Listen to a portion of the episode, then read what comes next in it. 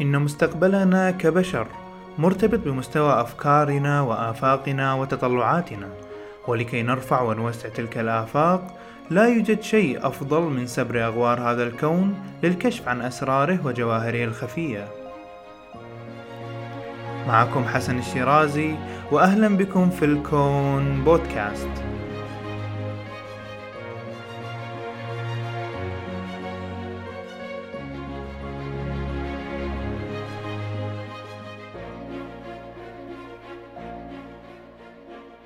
السلام عليكم. في حلقة الأسبوع الماضي تكلمنا عن أول كواكب المجموعة الشمسية عطارد واليوم راح نستكمل رحلتنا ونتعرف على تفاصيل ثاني كوكب في المجموعة الشمسية. وهو كوكب غريب في تشكيله وتفاصيله ويعتبر توأم الأرض في الحجم واللي هو كوكب الزهرة. وراح نتعرف على أهم الظواهر اللي تحدث فيه وتكون مشابهة أيضا لما يحدث معانا في كوكب الأرض مثل الاحتباس الحراري ونشوف الأثر القاتل لهذه الظاهرة البيئية وأبعادها المدمرة. قبل لا نبدي أحب أنوه المستمعين عن وجود بودكاست اسمه محتوايز. فكرته أن في كل شهر تقريبا يختارون موضوع معين وينزلون سلسلة كاملة من ثلاث أو أربع حلقات في مواضيع عامة مثل الذكاء العاطفي والإبداع والحب وغيرها من المواضيع ويتناولونها من زوايا مختلفة. وضعت لكم رابط البودكاست في الوصف تقدرون تزورونهم في أي وقت. أما الآن فلنستعد للانطلاق في رحلتنا لنزور ونتعرف على الزهرة الكوكب الجار لنا ونشوف قصص هذا العالم العجيب.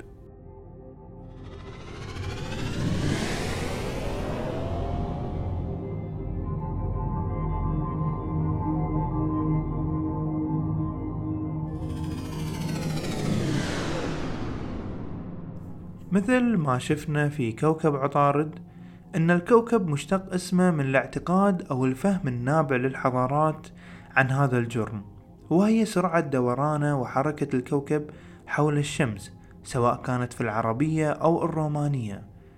وكذلك هو الحال بالنسبة لكوكب الزهرة. فكوكب الزهرة ألمع الكواكب للناظر له من الأرض ويكون 16 مرة ألمع من أي نجم يرى من الأرض. وسبب ذلك أن الكوكب مغطى بالغيوم واللي بدورها تعكس أشعة الشمس بقوة وبالإضافة إلى قربه الكبير من الأرض فنشوفه لامع جدا من الأرض. ومن هذه الخاصية أو الميزة اسموه العرب بالزهرة وهي علامة على البياض الشديد والحسن. أما الاسم فينوس في الرومانية فهو مشتق من الرومانية القديمة وتنسب إلى إله الجمال في أسطورتهم. وهذا شيء استوقفني وأنا أبحث عن أصل الكلمات. فالشعوب والحضارات على الرغم من بعدها المكاني والزماني تفكر في نفس الطريقة نوعا ما أو على الأقل فيما يخص الأجرام السماوية. وحاليا وخصوصا في الثقافة الغربية كوكب الزهرة يرمز للمرأة في كتاباتهم. فنشوف مثلا الكتاب المشهور للعلاقات الزوجية الرجال من المريخ والنساء من الزهرة للكاتب جون جراي. الاسم هو تعبير عن الثقافة الدارجة عن الكوكب خصوصا بعد ما أبحروا في كتابات روايات الخيال العلمي في متوسط القرن الماضي عن علاقة الكوكب بالمرأة والجمال. ولكن على الرغم من كل المسميات الجميلة لهذا الكوكب أو الصفات اللي كانوا يعتقدون البشر أنه يتصف فيها. فمع تقدم العلم والرحلات الاستكشافية اللي راح نتكلم عنها بعد قليل تبين أن الكوكب على النقيض تماما. فعلى الرغم من أنه هو الأقرب في حجمه إلى الأرض من حيث القطر والوزن وأحيانا يسمى أخت الأرض ولكن بالتأكيد الأقل قابلية لنشوء الحياة على سطحه وهو ليس المكان الذي تود زيارته. فهو غير قابل للاستيطان أو حتى الزيارة البسيطة بسبب بيئته العنيفة. فنشاطه البركاني كبير جدا وتقريبا 80% من سطح الكوكب مغطى بطبقة اللافا. وأما متوسط درجة الحرارة في الزهرة فتبلغ 470 درجة سيليزية. وهي حرارة مدمرة تدمر كل المسابير وتبخر كل البحار وتبخر كل شيء في الكوكب وهي حرارة كافية لصهر الرصاص. والزهرة لديه غلاف جوي غليظ جدا ليس شبيه بما عندنا في كوكب الأرض من أكسجين ونيتروجين وغيرها من الغازات. ولكن تخيل الغلاف الجوي للزهرة فهو مكون من ثاني أكسيد الكربون وغاز الأمونيا السام والأحماض الحارقة مثل الفسفور والأسيتيلين. فهو أشبه بالجحيم في المجموعة الشمسية إنجاز التعبير. فالأمطار تنزل على طريقة أحماض من السماء وليس ماء. فتحرق كل شيء تحتها. أما الضغط الجوي فيعادل تسعين ضعف الغلاف الجوي في الأرض أي ما يعادل الضغط لكيلومتر تحت سطح البحر. وهذا الغلاف يعج بالغيوم المكونة من الأحماض الحارقة والكثيفة. وهذا كله يخلي درجة حرارة السطح أعلى بكثير من كوكب عطارد على الرغم من أن عطارد أقرب إلى الشمس من كوكب الزهرة. وبسبب الغيوم الكثيفة في الكوكب لا يمكن النظر إلى السطح بصورة مباشرة. فاضطر العلماء لصناعة المسبار الفضائي ماجلان عام 1989 اللي يعتمد على الموجات الراديوية للتصوير ورسم خريطة لسطح الكوكب. وهو بالفعل ما نجح فيه وصور خريطة عالية الدقة لسطح الكوكب باستخدام الموجات الراديوية.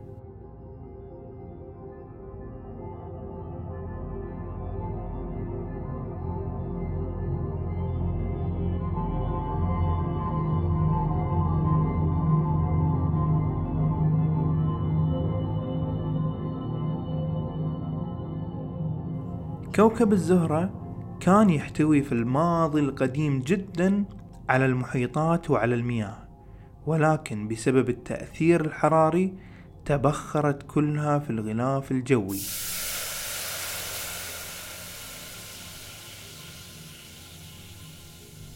والماء لم يحتبس هناك في الغلاف الجوي بسبب الأشعة فوق البنفسجية القادمة من الشمس والقوية جدا. فهي تعمل على تفكيك الروابط في الماء فتجعل ذرتين الهيدروجين منفصلتين عن الأكسجين. ولأن الهيدروجين خفيف جدا فيرتفع ويفلت من الكوكب ويذهب إلى الفضاء. وبالتالي حتى إذا برد الكوكب في المستقبل فلا يمكن تكون الماء هناك. وهذا ينعكس على شيء آخر ومهم ويلعب دور بارز في طبيعة الكوكب وهو عدم وجود صفائح تكتونية في الزهرة وذلك لعدم وجود الماء في الكوكب علشان يعمل مثل الوسيط والعامل بين الصفائح ويحركها. فكل طبقات الكوكب جامدة تماما وكل المياه والمحيطات الموجودة في الكوكب قديما قد تبخرت وزالت آثارها. فبالتالي لا يوجد شيء يحرك الطبقات في الباطن. مثل ما كان يحدث أو مثل ما يحدث عندنا في كوكب الأرض. وأهمية هذا الأمر ترجع إلى أن الصفائح عندما تتحرك وتتباعد عن بعض وتشكل القارات فإنها تنفس عن محتوى الأرض الحراري. فنشوف البراكين تطلع وتتشكل الجزر ونشوف مثل ما صار قبل أسابيع في هاواي. الأرض تنشق وتطلع النار وكذلك في إندونيسيا واليابان وغيرها من هذه الأماكن. فهذه البراكين هي عبارة عن التنفيس والغضب الحراري المكبوت. وهذا يحصل لأن في صفائح تكتونية تتحرك وتترك المساحة وتسمح في مثل هذا التنفيس ولكن في حالة الزهرة الأمر مختلف تماما. فالصفائح جامدة ولا يوجد مساحات بينها. فيحدث أن تتجمع الحرارة في باطن الكوكب وتزداد وتزداد وتظل حبيسة. إلى أن يزداد معها الضغط أكبر من اللي تستطيع الطبقات تحمله. فينشأ ذلك الضغط اللي يكون لبنة الأساس لعملية انفجار بركاني ضخمة جدا تحدث كل 500 مليون سنة. وهذا البركان شامل ويغطي كامل الكوكب.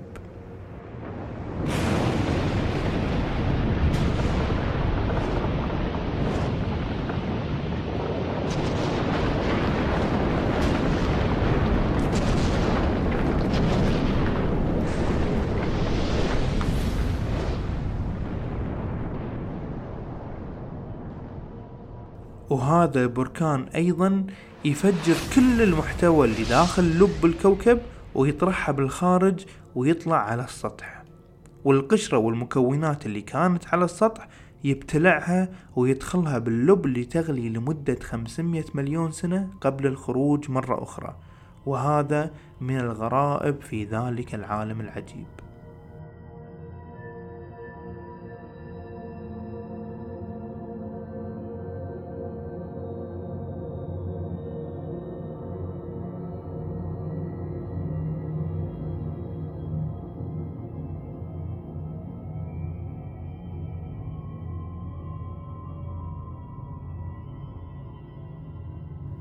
اللغز الكبير والمحير هو حركة كوكب الزهرة. فإذا نظرت إلى المجموعة الشمسية من الأعلى إلى الأسفل راح تشوف الشمس في منتصف هذه المجموعة وكل شيء يدور حولها. عند التدقيق في اتجاه الحركة راح تشوف كل الكواكب يدورون في نفس الاتجاه حول الشمس وهو عكس عقارب الساعة. وعند التدقيق أكثر على حركة الكواكب راح نشوف إن كل الكواكب تدور حول نفسها عكس عقارب الساعة. فيما عدا كوكبي أورانوس وكوكب الزهرة فكوكب الزهرة يدور حول نفسه مع عقارب الساعة أي عكس اتجاه دورانه مع الشمس. وكأنه مقلوب بنسبة 180 درجة بمعنى أن القطب الشمالي أصبح جنوبي والجنوبي أصبح شمالي. ولحل هذه الحركة الغير متوقعة واللي تعمل مشاكل حق العلماء لما يبون يحطون نظرية عامة لتشكل المجموعة الشمسية أو تشكل الكوكب فيفترضون عدة فرضيات. منها أن في بداية تشكل الكوكب أتى كويكب واصطدم بالزهرة اصطدام هائل وقت بداية تشكل المجموعة الشمسية وضرب الكوكب مما أدى إلى اختلاف اتجاه الحركة. إذا بنشرح الحركة بالأرقام سرعة دوران الكوكب حول نفسه هي ستة كيلو متر في الساعة وهي سرعة بطيئة جدا. مثلا إذا افترضنا كانت سرعة دوران الكوكب حول نفسه قبل الاصطدام ألف وستة كيلو متر في الساعة باتجاه عكس عقارب الساعة. والجسم اللي ضرب الكوكب كان اتجاه حركته مع عقارب الساعة بسرعة 100 كيلو متر بالساعة. فأصبحت محصلة الحركة هي 6 كيلو متر في الساعة. هذا لتقريب الفكرة. هذه السرعة للدوران حول نفسه خلت اليوم في الزهرة عبارة عن 243 يوم. ولما نراقب حركته حول الشمس نشوفه يدور دورة كاملة حول الشمس كل 224 يوم. وبالنتيجة يكون طول اليوم في كوكب الزهرة أكبر من طول السنة لأنه يدور حول نفسه ببطء شديد جدا وهذا من الغرائب. في فرضية أخرى ترجع الأمر الغريب لحركة الكوكب إلى قوة تجاذب بين الكواكب على الزهرة. فعملوا نماذج تحسب قوى الجذب من الشمس على الكوكب وقوى الجذب من الأرض على الزهرة لتفسير حركته البطيئة. وطلعوا بنموذج إن في إمكانية إن هذه القوة التجاذبية تسوي تخفيف للسرعة بحيث إنها تقل وتقل مع الزمن لحد ما يعكس اتجاه الحركة. حاليا يصعب جدا معرفة الحقيقة حول الكوكب لأن ما نقدر ننزل بالكوكب ونحفر ونطلع عينات ونشوف طبقات السطح ونحللها بسبب الطبيعة اللي ذكرناها للكوكب. فالاتحاد السوفيتي حاول الهبوط على السطح وأسس برنامج كامل اسمه فينيرا عام 1961 وكان الهدف منه استكشاف كوكب الزهرة. فأرسلوا مسابير متعددة فينيرا واحد وفينيرا اثنين وثلاثة وأربعة اللي نجح أنه يخترق الغيوم الغليظة للكوكب وبعدها تحطم. وكانت الصعوبة بسبب الأمطار الحمضية الحارقة والضغط الرهيب. إلى أن نجحوا في المسبار فينيرا 7 ليكون هو أول هبوط ناعم على سطح الكوكب ولكنه لم يستمر أكثر من 39 دقيقة قبل أن ينقطع الإرسال منه ويتحطم هو الآخر بعد أن أرسل مجموعة بسيطة من الصور لسطح الكوكب المدمر. حتى إذا قدرنا نوصل ونحفر هناك فالكوكب مثل ما قلت يعمل بركان هائل وكبير كل 500 مليون سنة ويمسح كل شيء صار. فبالتالي يستحيل معرفة الحقيقة على وجه اليقين لما حدث قبل أربع مليارات سنة وقت تشكل الزهرة.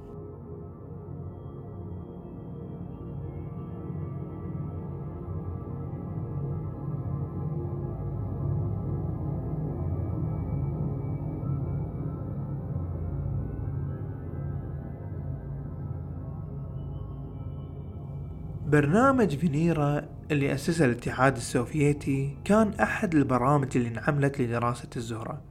وفي غيره الكثير من البرامج اللي أنشئت لدراسته مثل برنامج مارينر اللي أساسا وضع وصمم لاكتشاف عطارد ولكنه في نفس الوقت كان الزهرة من ضمن أهدافه أيضا. وكذلك برنامج بايونير 1 وبايونير 2 لدراسة الكوكب. فكان بايونير 1 عبارة عن مسبار مداري حول الكوكب لرسم خريطة دقيقة للارتفاعات على السطح. وكان بايونير 2 ويسمى أيضا بالباص لأنه كان عبارة عن ناقل يحتوي داخله أربع مسابير. وما أن وصل الكوكب أطلقهم باتجاه الكوكب ليدرسوا تفاصيل الجو والمركبات والحرارة والضغط. وكان هناك أيضا برنامج اسمه فيجا للفضاء. وآخرها في 2005 Venus Express اللي أطلقتها وكالة الفضاء الأوروبية ESA لدراسة المجال المغناطيسي وعمل دورة حول القطب الجنوبي وذهل العلماء من الدوامات الموجودة في القطب. وعملوا على تصويرها وبعدها اتجهوا إلى القطب الشمالي ووجدوا نفس الدوامات. تبقى شغلة مهمة عن الرحلات وعدت أني أذكرها في الأسبوع الماضي فيما يخص القوة اللي تعتمدها المركبات الفضائية للدفع باتجاه الكواكب. فالمسابير لا تعتمد فقط على الدفع من الصواريخ ولكن تستفيد أيضا من قوة دفع وجذب من الكواكب. المساعدة من الجاذبية تكنيك أساسي يستخدمه العلماء في زيادة سرعة المركبات أو تقليل سرعة المركبات اللي ترسل إلى الكواكب. كمثال على ذلك إذا أرسلنا مركبة مثلا باتجاه المشتري أو الكواكب الخارجية لأن المسافة طويلة ونبي نوصل بأسرع وقت عادة ما ترسل المركبات خلف الشمس وترجع مرة ثانية تطوف حول الأرض. يعني إحنا ما ندزها مباشرة إلى المشتري لا. تروح تعمل دورة كاملة حول الشمس وتلف وترجع إلى الأرض وتكمل طريقها إلى المشتري. بهذه الطريقة يستفيد العلماء من قوة دفع الأرض. فلما تمر المركبة على الأرض صحيح أن الأرض راح تجذبها باتجاهها ولكن لأن المركبة راح تكون ماشية بنفس اتجاه دوران الأرض حول نفسها عكس عقارب الساعة فمحصلة القوة لدفع الكوكب أكبر من جاذبية الأرض فتعطي زخم للمركبة وتدفعها إلى الخارج. وعند تصميم الرحلات والحاجة تكون تخفيف السرعة مثلا تصبح الأمور بالعكس فتصمم بطريقة لكي تدور حول الكوكب وتكون محصلة قوة جذب الكوكب أكبر من قوة دفعه. وبالتالي تقل سرعة المركبة خصوصا إذا كانت مرسلة إلى الكواكب الداخلية مثل عطارد اللي ما عنده غلاف جوي يخفف سرعة المركبة. فبالتالي تحتاج مثل هذا النوع من القوة لتخفيف السرعة.